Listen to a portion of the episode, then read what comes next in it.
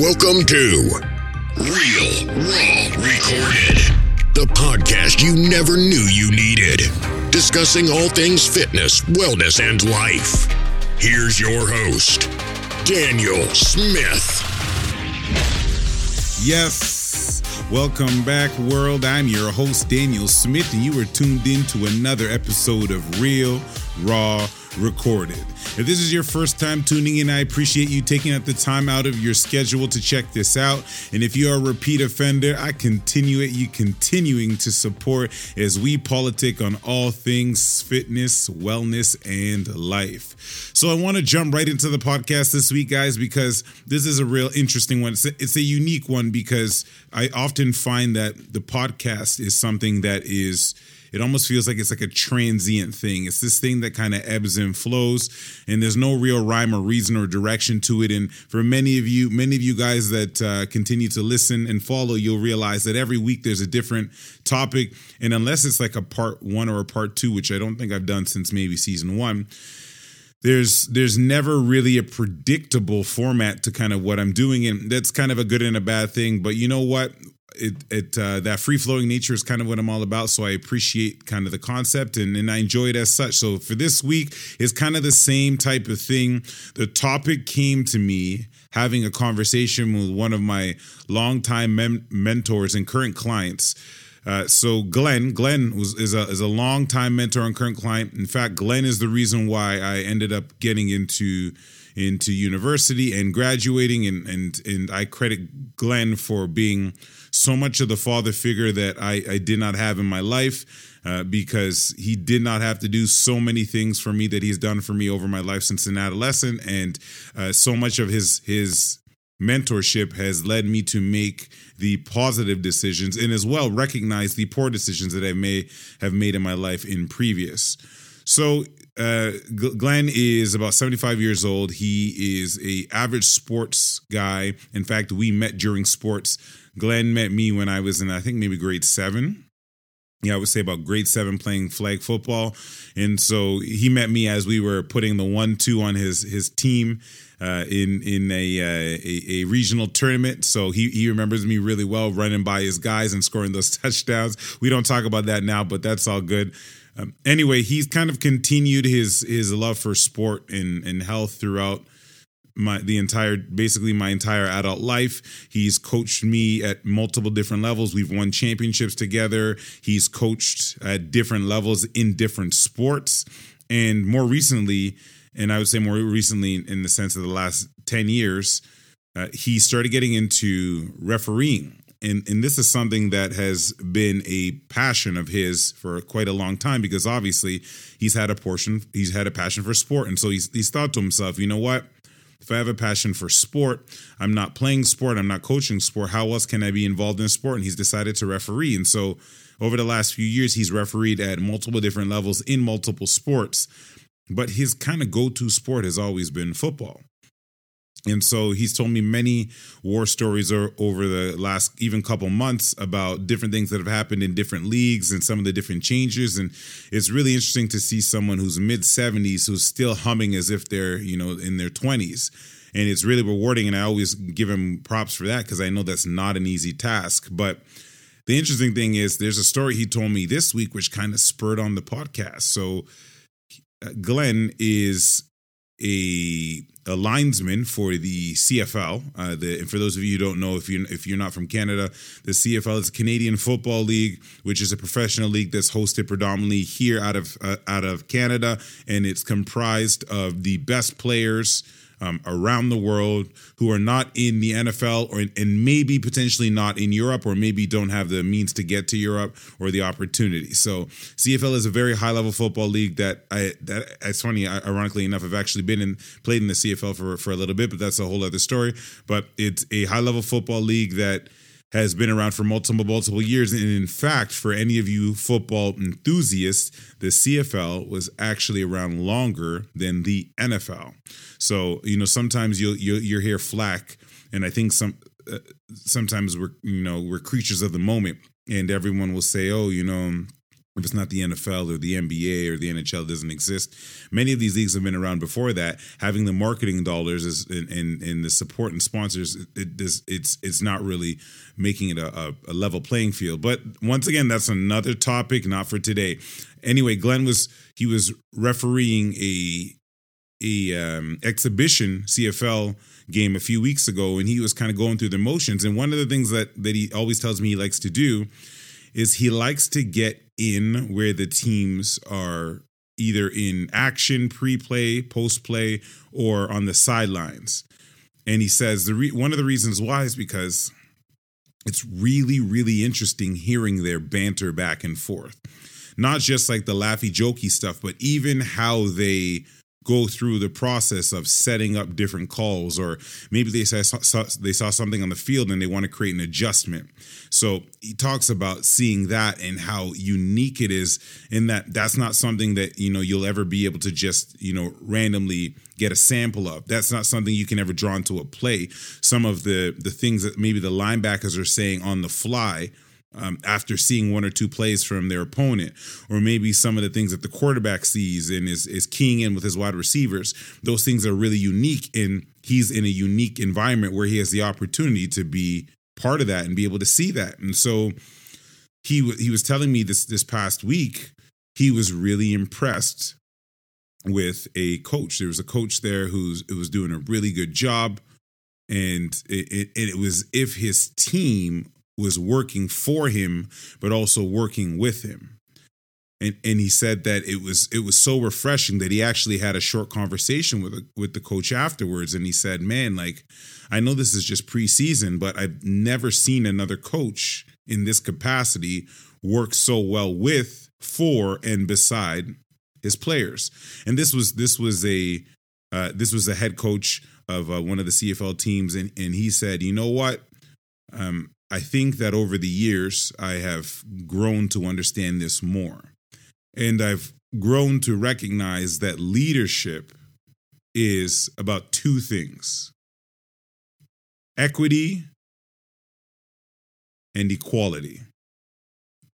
And so Glenn said that to me. And so for those of you guys who know Glenn personally, he's a little bit of a chatty Cathy. So sometimes he can go rambling on in his stories, but that's no big deal. This particular story, it was really interesting because when he said it, it kind of stuck with me. He said, the coach said there's two things. There's equity and equality. In fact, equity versus equality is really what he was trying to highlight.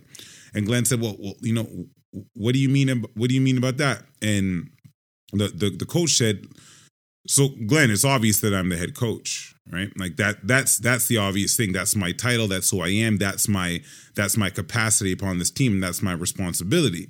So that is understood from my side, from the team side, but sometimes that's not always understood from the player side. So part of the big, I guess, negotiation from a head coaching side of things is your goal is to try to get your players to buy in. In order for your players to buy in, they have to feel like they're part of something. All right. And so he repeated that one more time. He's like, so in order for your players to buy in, remember, if your players are not bought in, you're not going to get to the eventual goal, which is winning the championship. You're not going to be able to get to that Grey Cup. It's not going to happen. So in order for you to get the most, you need your players to buy in. So now, in order for them to buy in, they must understand that they are part of something. Not only are they part of something, they are key prime decision makers and catalyst in that something. So these people are not just individuals that just kind of exist to be utilized for whatever you need them to do. They are also part of the organism that is created that will lead to the long-term success of your unit, which is getting to and winning the Grey Cup. And he said, now that is the equity piece. Equity, by definition, is having stock in something which gives you an innate value because of such. So, for example, if I have a soap, I don't know why this came to mind, soap, but if I have a soap company, okay, and I am the sole owner, and then I want to give some value to my best friend, Sean, I might give him 5% ownership, which gives him 5% equity, which gives him value.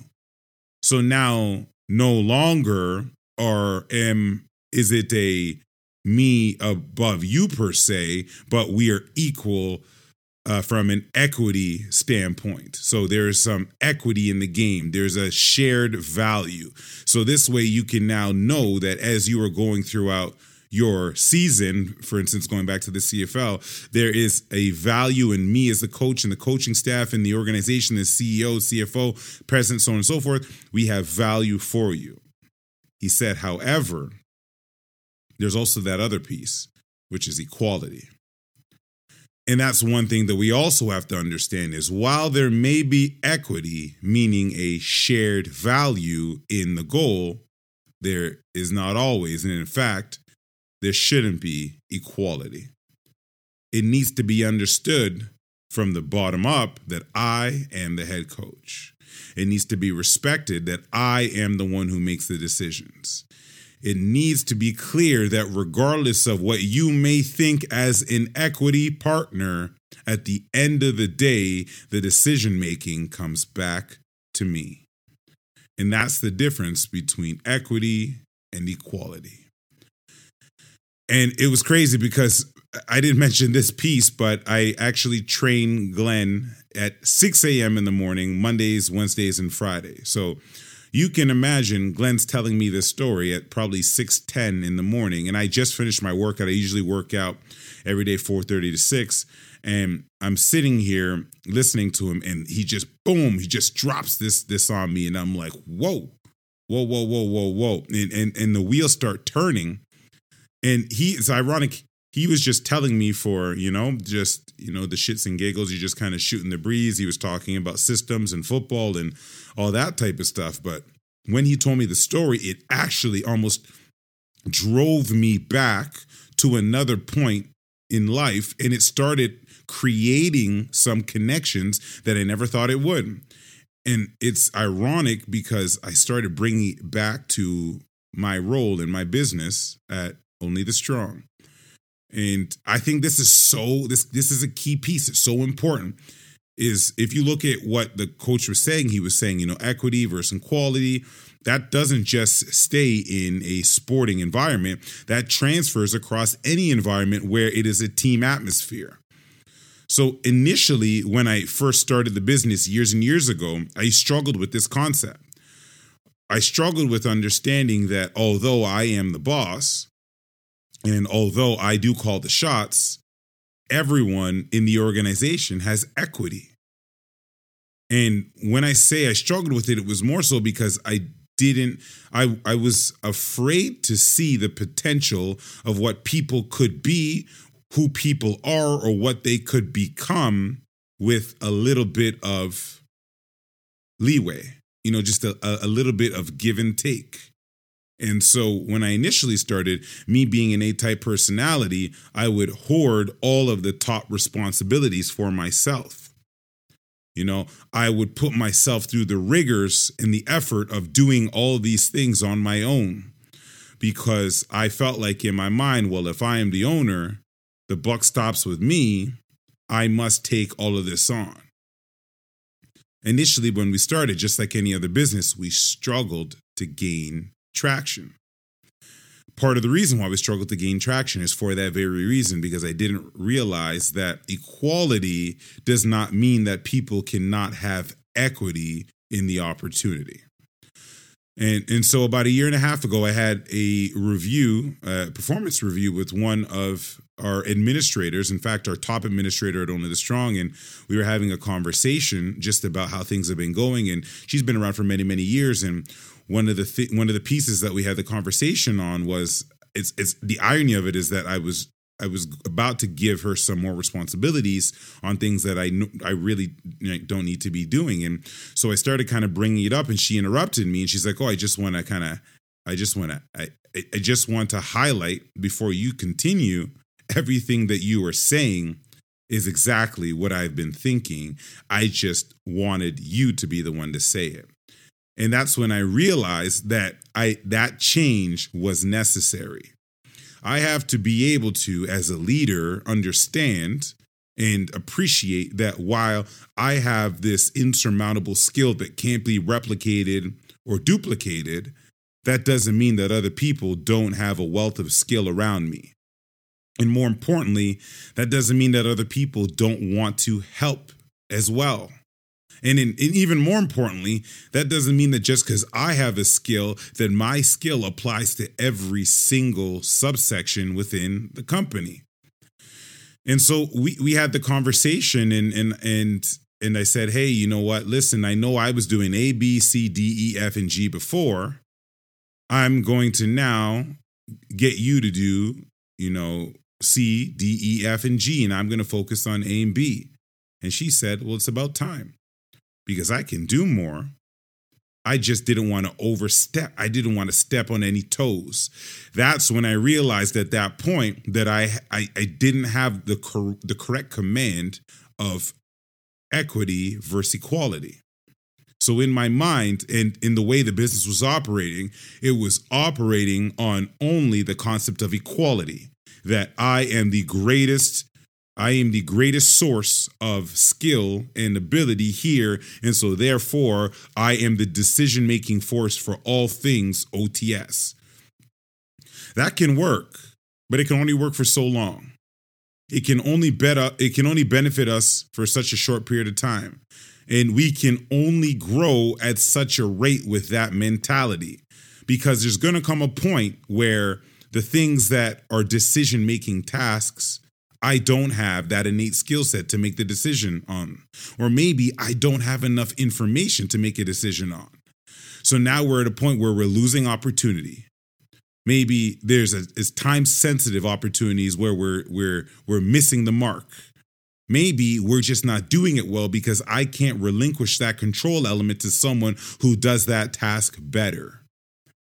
So in having this performance review conversation, it kind of, you know, this was brought back to my mind when Glenn was telling me about this coach, because it's absolutely correct. After that conversation, we experienced an accelerant in the corporation that we had never seen in the previous 5 or 6 years, a literal accelerant. And all I did was I switched from an equality only mindset, and I started handing out equity. I started being that CFL coach that recognized that, hey, although I might be 100% sole owner of the business, you know, although I might be the head of the snake, the head honcho, el presidente, I don't need to have total ownership on all the decision making in order for the business to be great. And in fact, if I do, the business will never be great. It simply will not. So sometimes by giving away, you can actually get more back. And that's where I saw my opportunity, is I was able to not only give, but get because of that situation.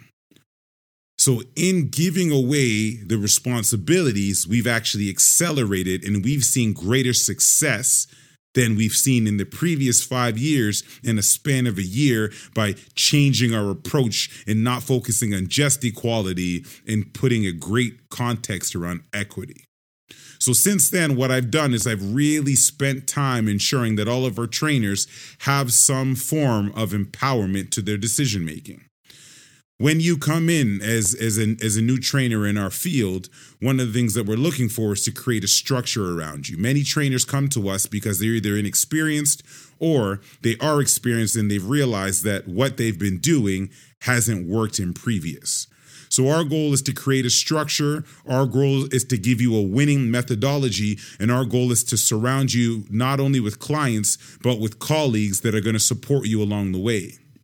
However, now, as I've matured in business ownership, I've realized that as a trainer develops their skill, develops their business, and develops their value within the industry, it is time to start to, you know, supply that autonomy, allowing them to be their own person, allowing them to achieve their own level of equity. And the reason why this is important is because once the trainer's equity value increases, once it grows, once it expands, guess who else's equity value increases, expands? The organization's. And as we have made this change, we have realized the organization has grown stronger through placing equity in the pieces and not in the overall part. So I was really interested in, and I really thank Glenn for giving me this, because I think it really does kind of, you know, transfer not just in a sporting environment, but across all fields. Being able to understand the difference between, you know, equality and equity in life is so important. And in fact, we have to not just in, you know, I use OTS as a relevant example, but if you think about in life, there's a huge difference between this as well. Like a lot of us walk around, including myself, not just during, but before OTS, including myself, a lot of us walk around with this equality mindset. We need to be equal. It's not fair. You even see this being pushed in social media now. Everyone is equal. No person is built differently. There's no difference between you or I and I or you or whoever it might be. And unfortunately, guys, like that's not true. Like, and there's nothing wrong with that. It's just not true. And the sooner that we accept that pretense, the easier it will be for us to not only grow, but build. Not just grow, but build. Like, as soon as we understand that there's only one El Capitan, you know, that there's only one president, you know, that there's only one head of the snake, until we get to that point, we will never be able to truly accept our role and the value within it. And that's like anything else in life. Like if you think about like a personal relationship, let's say it's boyfriend and girlfriend. Like as a boyfriend, I have to recognize that, you know, a girlfriend I may have has greater skills than I in certain areas. And that's not taking away from me personally. In fact, that's building equity in the relationship, because with those skills and improvement in areas where I am weak, it's only going to improve the quality of the relationship, and vice versa. I may have great skills in areas where she may be weak. So if we get to that point and she doesn't accept that to be such, if she's constantly trying to fight with me because of this, we will never grow. And we will never build in our relationship. And I find if you think about relationships, this is one of the key reasons and factors why so many of them end early.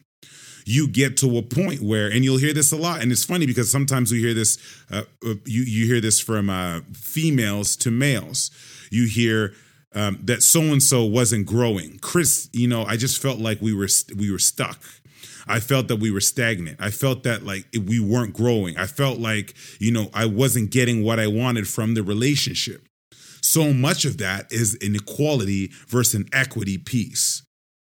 A lot of the times in our mind, we think that there needs to be an equality, and that's not true. Equality is not the answer to progressive success in society. It's equity. We can't all be equal. Each of us were born as a male or female with different skill sets and characteristics that make us great. Being able to highlight those skill sets is what makes us great. Putting ourselves around other people who have strengths where our weaknesses are is what makes us great. Now, the true value is in understanding the equity component, is that while I may not be as good as you in a certain element or aspect, that doesn't mean that my decision making and my input and my thought process is not valued. And if you're in an environment where it is not, it's time to change that environment, because the greatness in the world, the greatness in society, the greatness in our civilization comes from equity. All right, guys, thank you so much for tuning in this week. It's been another fantastic week. That was a little bit of a serious podcast. I don't know why it felt like there was a serious tone to it. No seriousness to me. It has been a fantastic week, and I'm excited. Actually, you know what? If I'm not mistaken, I think we're a few episodes away from the finish line here on this season. That's super exciting. That's going to be another season in the book. And in fact, if you followed any of my previous podcasts, you will know that generally the last episode of the season is always a big time banger. There's always going to be a real big story story that I have, you know, something that I've pulled from my past that's really interesting. And it's something that I want to share with you guys as the viewers or the listeners. So, you know, hold out a few more weeks and bring your popcorn, because I'm about to make myself super vulnerable and it's going to be fun. Thank you so much, guys, for tuning in for another week. I hope you have a wonderful week. I hope you have a wonderful summer. You know, summertime is breezy, it's wonderful, and we'll see you next week. Peace and love. Thank you for supporting Real Raw Recorded. Help us grow by sharing, subscribing, and rating this episode. And as always, we will see you next week.